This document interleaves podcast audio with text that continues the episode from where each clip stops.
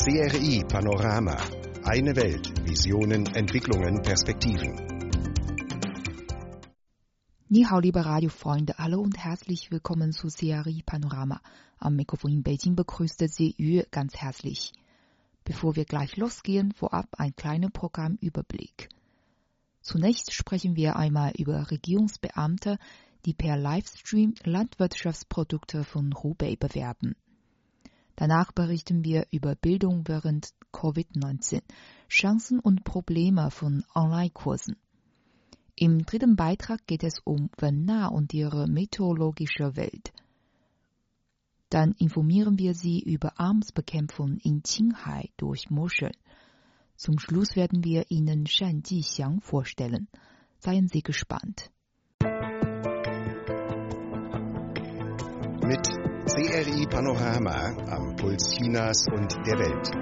Wir bringen Wissenswertes und beantworten Ihre Fragen.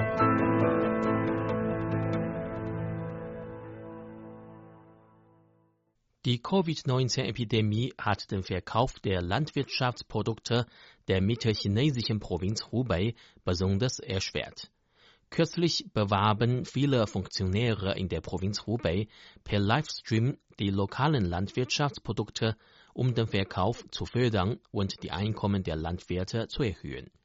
In der Stadt Honghu der Provinz Hubei fand am 1. April ein besonderer Livestream statt.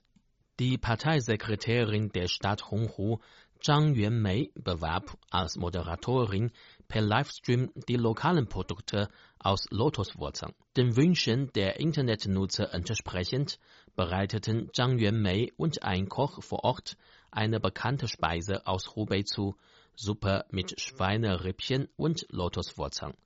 Das interessierte viele Internetnutzer. Am gleichen Tag wurden 450.000 Portionen von Produkten aus Lotuswurzeln online verkauft. Zhang Yuanmei sagte, sie möchte per Livestream mehr Internetnutzer über die leckeren und hochwertigen Lotuswurzeln aus Honghu informieren und den Markt nach der Aufhebung der Verkehrskontrolle wieder öffnen und den Verkauf der lokalen Landwirtschaftsprodukte fördern. Neben Zhang Yuanmei machen auch noch andere Regierungsbeamte per Livestream Werbung.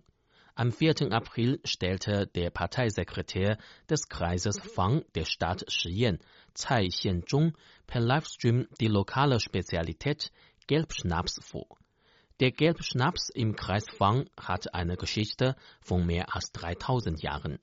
Seit Jahren hat die lokale Regierung tatkräftig die Industrie des Gelbschnaps entwickelt und im Jahr 2019 wurden fünf neue Unternehmen zur Produktion des Gelbschnaps eröffnet. Zudem gibt es im Kreis Fang noch 150 qualifizierte Gelbschnaps-Destillerien.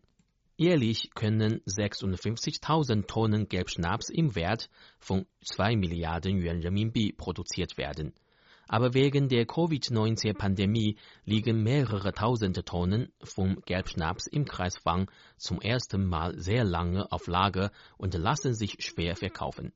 Tsai Xianzhong sagte, alle Gelbschnaps habe die derzeit extrem strengen Hygienekontrollen bestanden und die Verbraucher können beruhigt und sorgenfrei kaufen.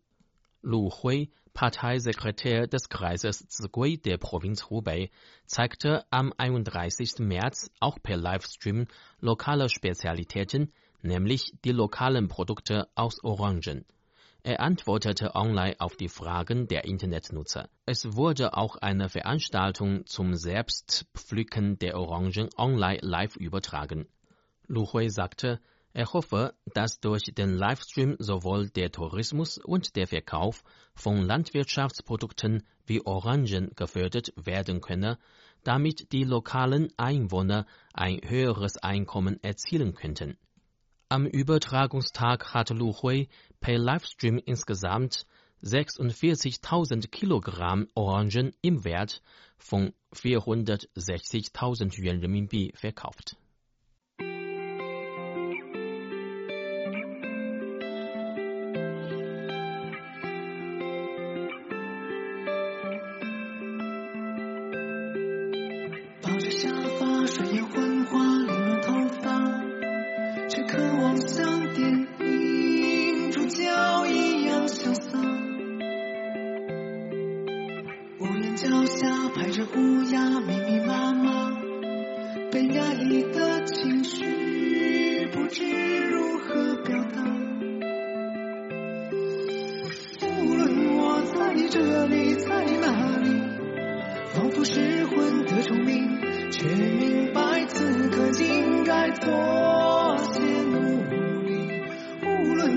在这里在那里都能弥补的过去每当想起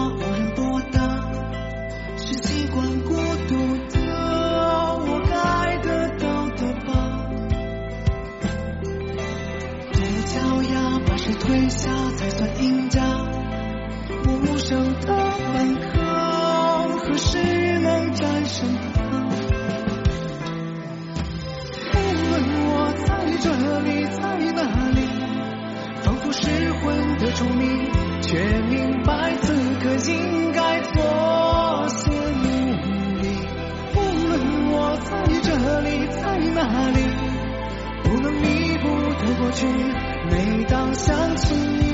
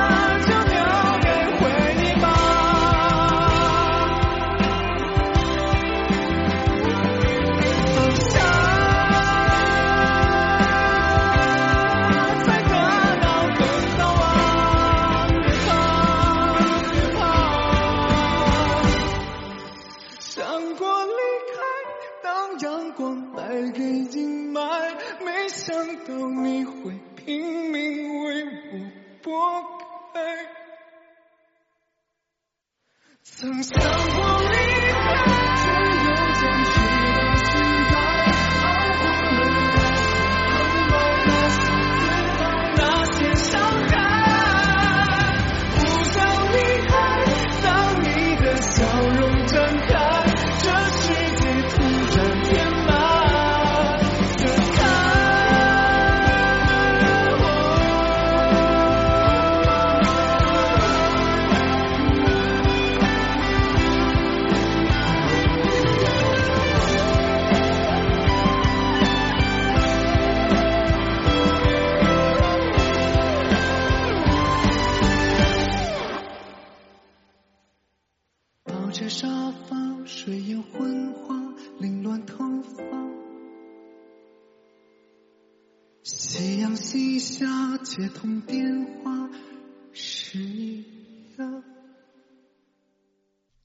Das neuartige Coronavirus hat damit eine historische Entwicklungschance für Online-Unterricht geschaffen.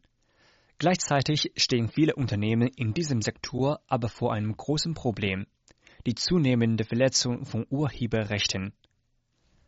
Ein Investor der Sprachschulungsanbieter Reading English erklärt, es gibt ein neues Phänomen. Einige Tablettenhersteller verbinden unsere Online-Kurse mit ihren Produkten Sie verkaufen die Tabletten zusammen mit unseren Kursen zu einem sehr niedrigen Preis. In meiner Provinz ist das bisher noch nicht passiert, aber in anderen Landesteilen, vor allem in südchinesischen Provinzen, hat das Problem der Piraterie enorme Auswirkungen auf unser Unternehmen. Reading English ist nicht das einzige Ausbildungsinstitut, das unter Urheberrechtsverletzungen leidet. Ape Counseling, eine der größten Schulungseinrichtungen Chinas mit über 400 Millionen registrierten Nutzern, entdeckte vor kurzem, dass einer ihrer Kurse im Wert von 113 US-Dollar auf anderen Plattformen für weniger als 2 US-Dollar verkauft wurde. Shi Yintao, Vizepräsident der Franchise-Bildungsmarke Smart Study, erklärte, es ist für uns fast unmöglich, solche unerlaubten Handlungen zu vermeiden oder zu unterbinden. Es sei denn, man verfügt über eine superstarke Technologie, die illegales Herunterladen verhindert. Er fügt hinzu, in Fällen von Urheberrechtsverletzungen würden die Unternehmen normalerweise auf das Gesetz zurückgreifen, aber das Problem sei, dass die Raubkopien bereits überall verkauft worden seien und es sei, und es sei schwierig, sich jedes Mal darum zu kümmern. Wie viele andere Branchen wurde der Bildungssektor durch den Ausbruch von Covid-19 direkt getroffen.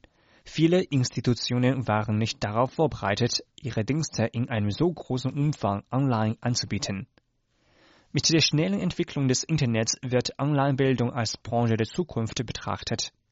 Die Covid-19-Epidemie hatte jedoch den schönen Schein getrübt.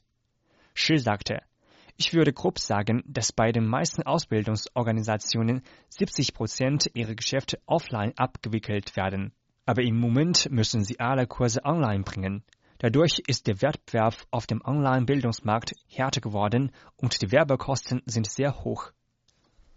Die Smart Study Filiale, in der Shi arbeitet, hatte bereits am die Smart, Sta die Smart Start Filiale, in der Shi arbeitet, hatte bereits am 26. Januar alle ihre Kurse online gebracht, aber rund 20 Prozent der Kunden entschieden sich dafür, auf die Wiederaufnahme der Offline-Kurse zu warten. Offline-Kurse sind zwar vorerst ausgesetzt, aber wir müssen immer noch Mieten, Gehälter und andere laufende Kosten zahlen. So Shi weiter dessen Unternehmen über 8 Millionen Online-Nutzer und knapp 50 Offline-Schulungszentren verfügt. Wir fördern seit langem das OMO-Modell, was in der Bildung Online-Merge-Offline bedeutet. Es geht nicht darum, dass wir versuchen, einander zu ersetzen, sondern Seite an Seite voranzukommen. Zhang Xue, Lehrer an der dritten Haigang-Mittelschule in Tangshan in der Provinz Hebei, sieht die gegenwärtige Situation als gute Gelegenheit, um die Bedeutung von Offline-Unterricht hervorzuheben. Er sagte, der Unterricht in Klassenzimmern beinhaltet die Interaktion zwischen Lehrer und Schülern und auch Kommunikation zwischen den Schülern. Diese Atmosphäre ist sehr wichtig, Online-Unterricht kann diese Atmosphäre nicht bieten, zumindest nicht unter den gegenwärtigen technologischen Voraussetzungen.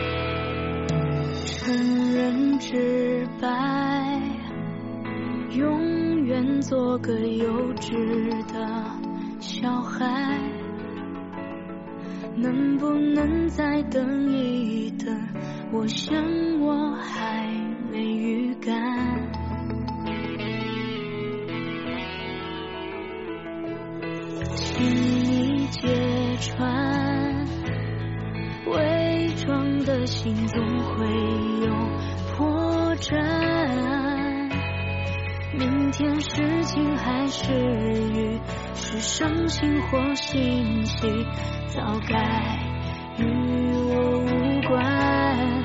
终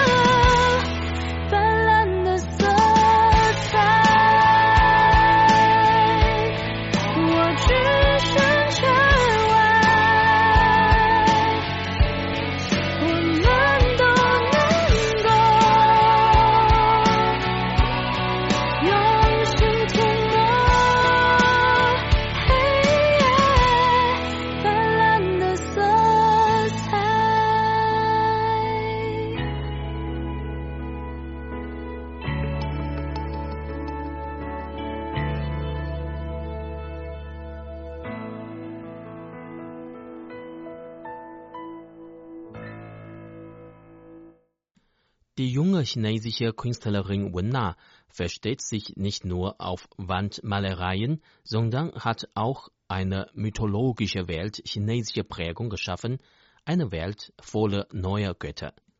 Nachdem Wen ihr Grafikstudium an der Akademie für Bildende Künste und Design an der Tsinghua-Universität beendet hatte, arbeitete sie als Kunstredakteurin für die chinesische Tageszeitung Beijing Young's Daily.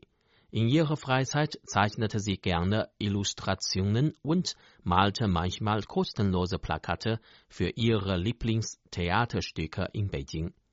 Eines Tages half sie einem ihrer Freunde, der in seinem Restaurant eine Kriegerfigur an der Wand wollte. Wen malte zwar zum ersten Mal auf eine Wand, hatte aber keine zu großen Probleme mit ihrer Technik. Nach und nach änderte sie ihren Stil und schuf eine ganz eigene mythologische Welt voller chinesischer Prägung. Der Krieger im Restaurant ermöglichte Wenna einen ersten Einblick in diese neue Welt. Das Sanbao-Kunstdorf in Jingdezhen in der Provinz Jiangxi machte die Götter von Wennas Welt anschließend weltweit bekannt.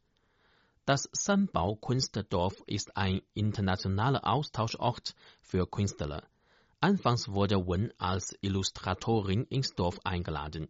Dort begann sie ihre Begabung zu entfalten und hat auf vielen Wänden zahlreiche Götter gezeichnet. Die Wandbilder wurden bereits von vielen Künstlern aus dem In- und Ausland gelobt.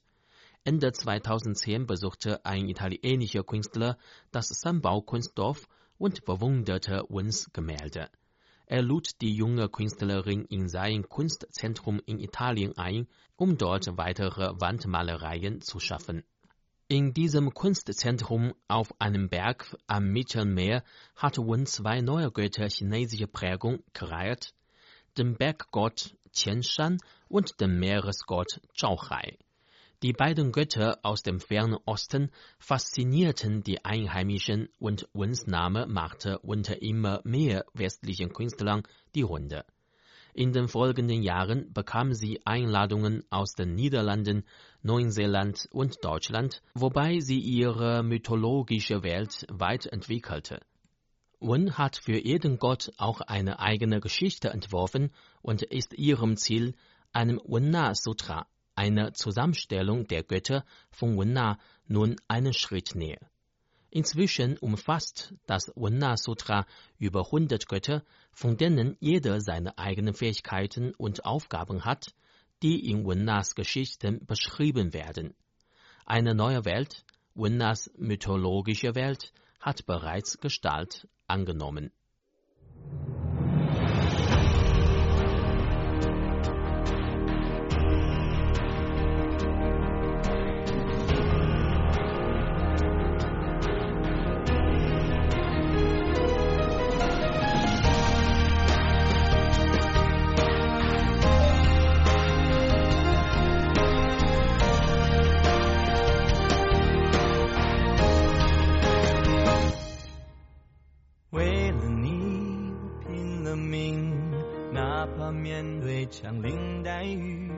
隔着生死的一道门，我保证不离不弃。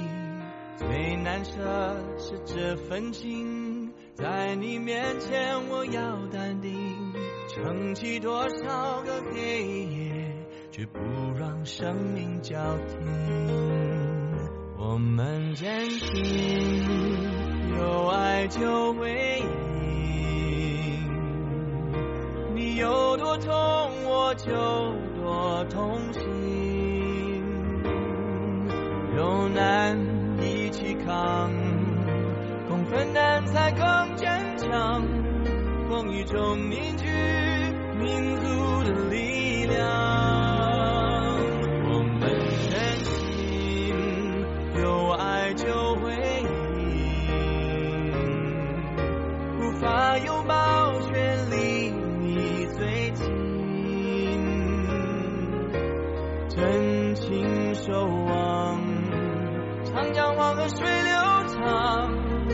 们凝聚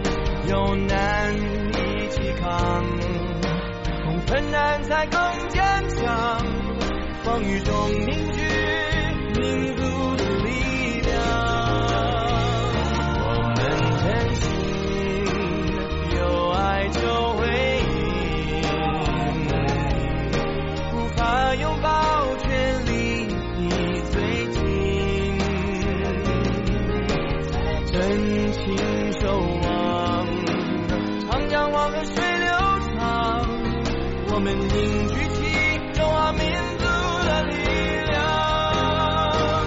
我们坚信有爱就会赢，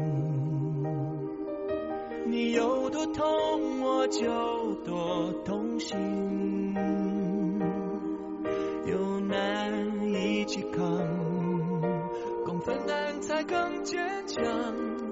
风雨中凝聚民族的力量。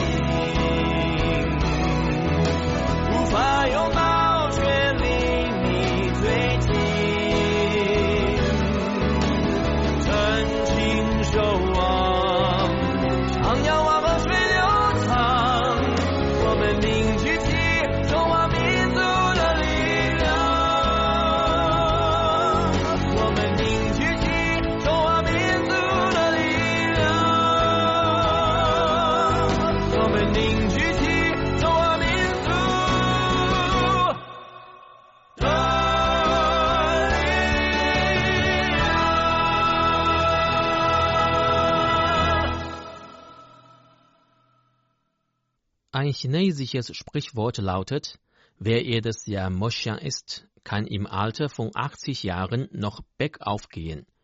Die Moschel zählt zu den vier weltweit bekanntesten Speisepilzen und wird vielerorts als Königin der Pilze betrachtet.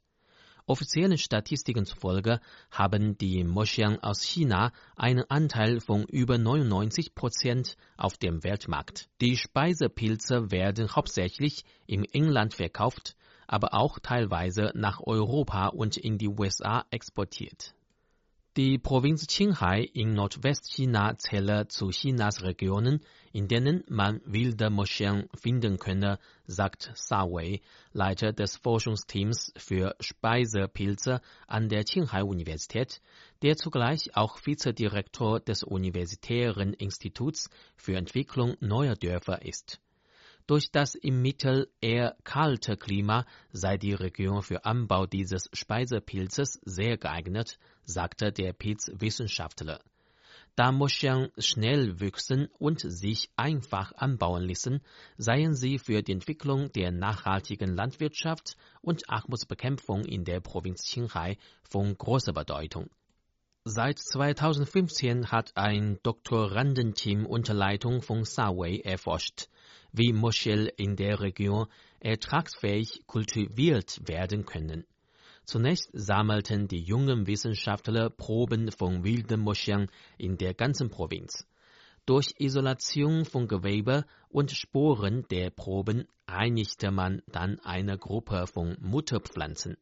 Um eine für den künstlichen Anbau geeignete Pilzart züchten zu können, setzten sich Sawei und ihre Kollegen während der Kultivierung von Mutterpflanzen auch die Mutagenese ein. Dabei werden im Erbgut von Lebewesen künstlich Mutationen erzeugt, um eine größere Vielfalt erreichen und dann Lebewesen mit den erwünschten Eigenschaften auswählen zu können. Nach diesem Schritt wurden die ausgewählten Mutterpflanzen getestet.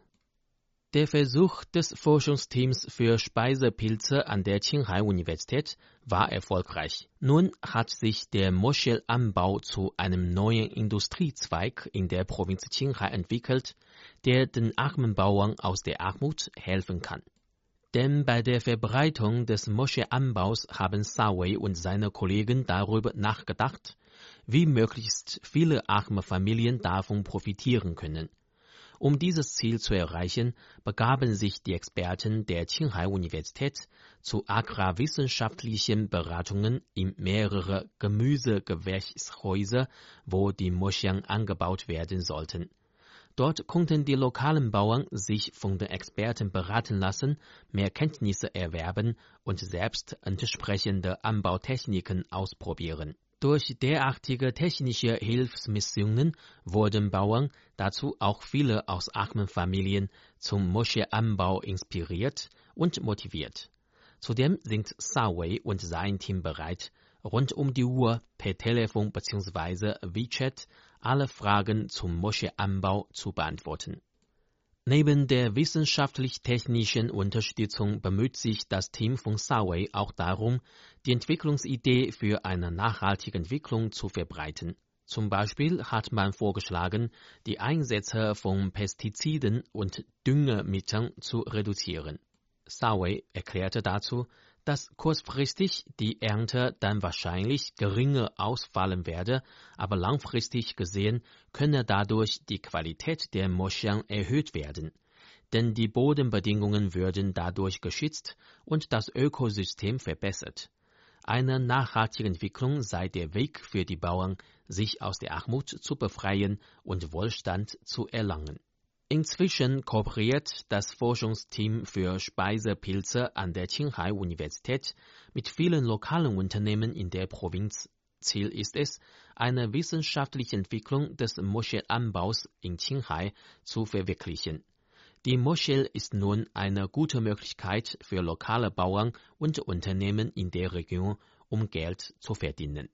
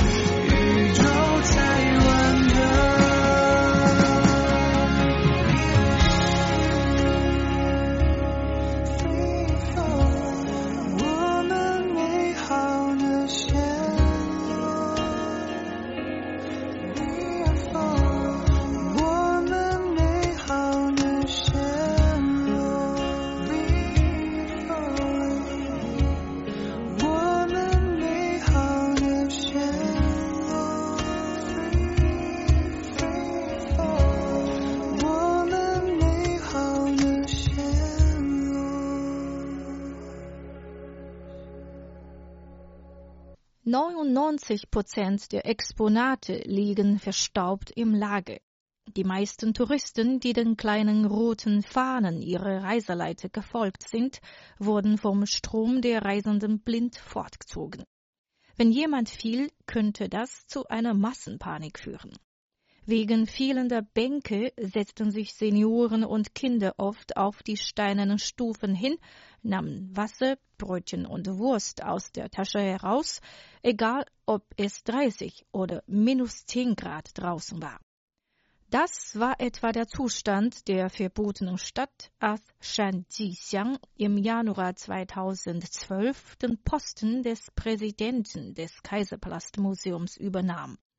Es kostete ihm dann fünf Monate, um die mehr als 9000 Zimmer im Kaiserpalast eins nach dem anderen zu besuchen. Dann begann er, weitreichende Veränderungen in der Weltkulturerbestätte einzuleiten. In dem etwa 720.000 Quadratmeter großen Palast wurden insgesamt 11.000 Sitzplätze montiert, damit sich alle Touristen an jeder Ecke mit Würde hinsetzen können. Früher hatten sich viele Besucher über die Finsternis in den meisten Zimmern des Palastes beschwert. Durch fachliche Erschließung und wiederholte Proben in anderthalb Jahren wurde eine LED Kaltlichtquelle entwickelt, die in den wichtigsten Hallen und Palästen erfolgreich verwendet werden konnte. Zudem hat das Museum in der Öffentlichkeit eine zwei Jahre angedauerte Sicherheitskampagne durchgeführt. In der Nebensaison wurden mehrere kostenfreie Tage organisiert. Die tägliche Besucherzahl darf nicht mehr als 80.000 betragen. Durch all diese Maßnahmen wird die Qualität der Kaiserpalast-Touren von Besuchern aus aller Welt erheblich erhöht. Ein anderes großes Projekt, das Shan Jixiang startete, war die Sanierung der Dächer aller Bauten im Kaiserpalast. Die Arbeiter mussten jedes Stück Ziegel wegnehmen, um die Graswurzeln zu entfernen.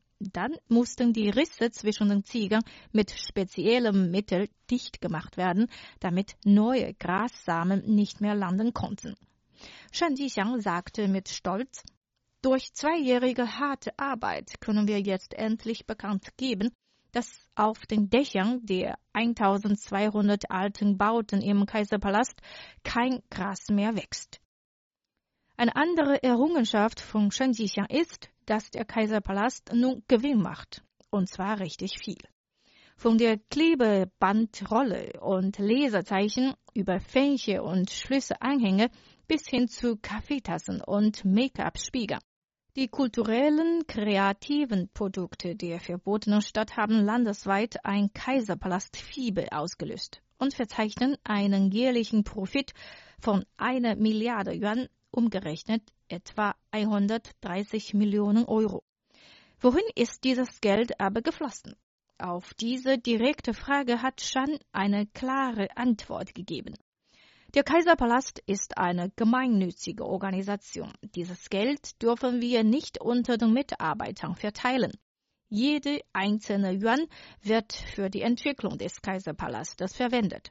Wir wollen noch 1600 Stühle für die Besucher herstellen und montieren lassen.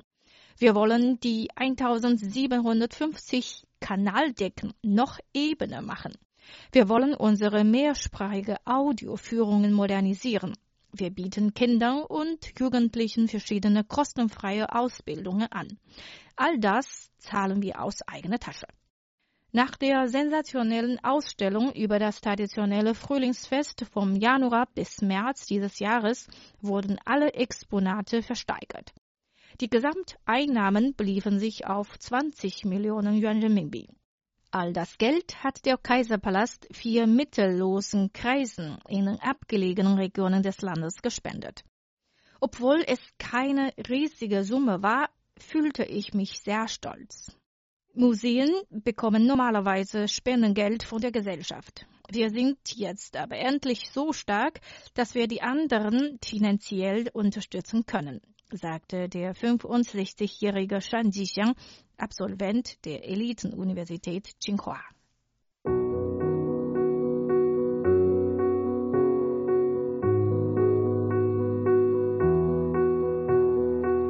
Wei 这喧嚣世界，微微温暖融化昨夜的冰雪，就像是每一秒都成为岁月，微微从不。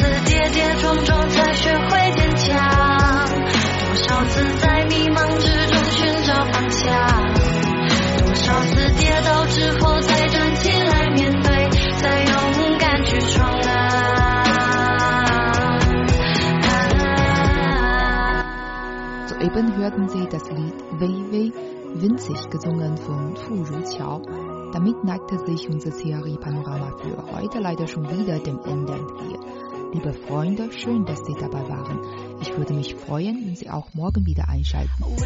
Dafür wünsche ich Ihnen alles Gute. Machen Sie es gut. Tschüss und auf Wiedersehen.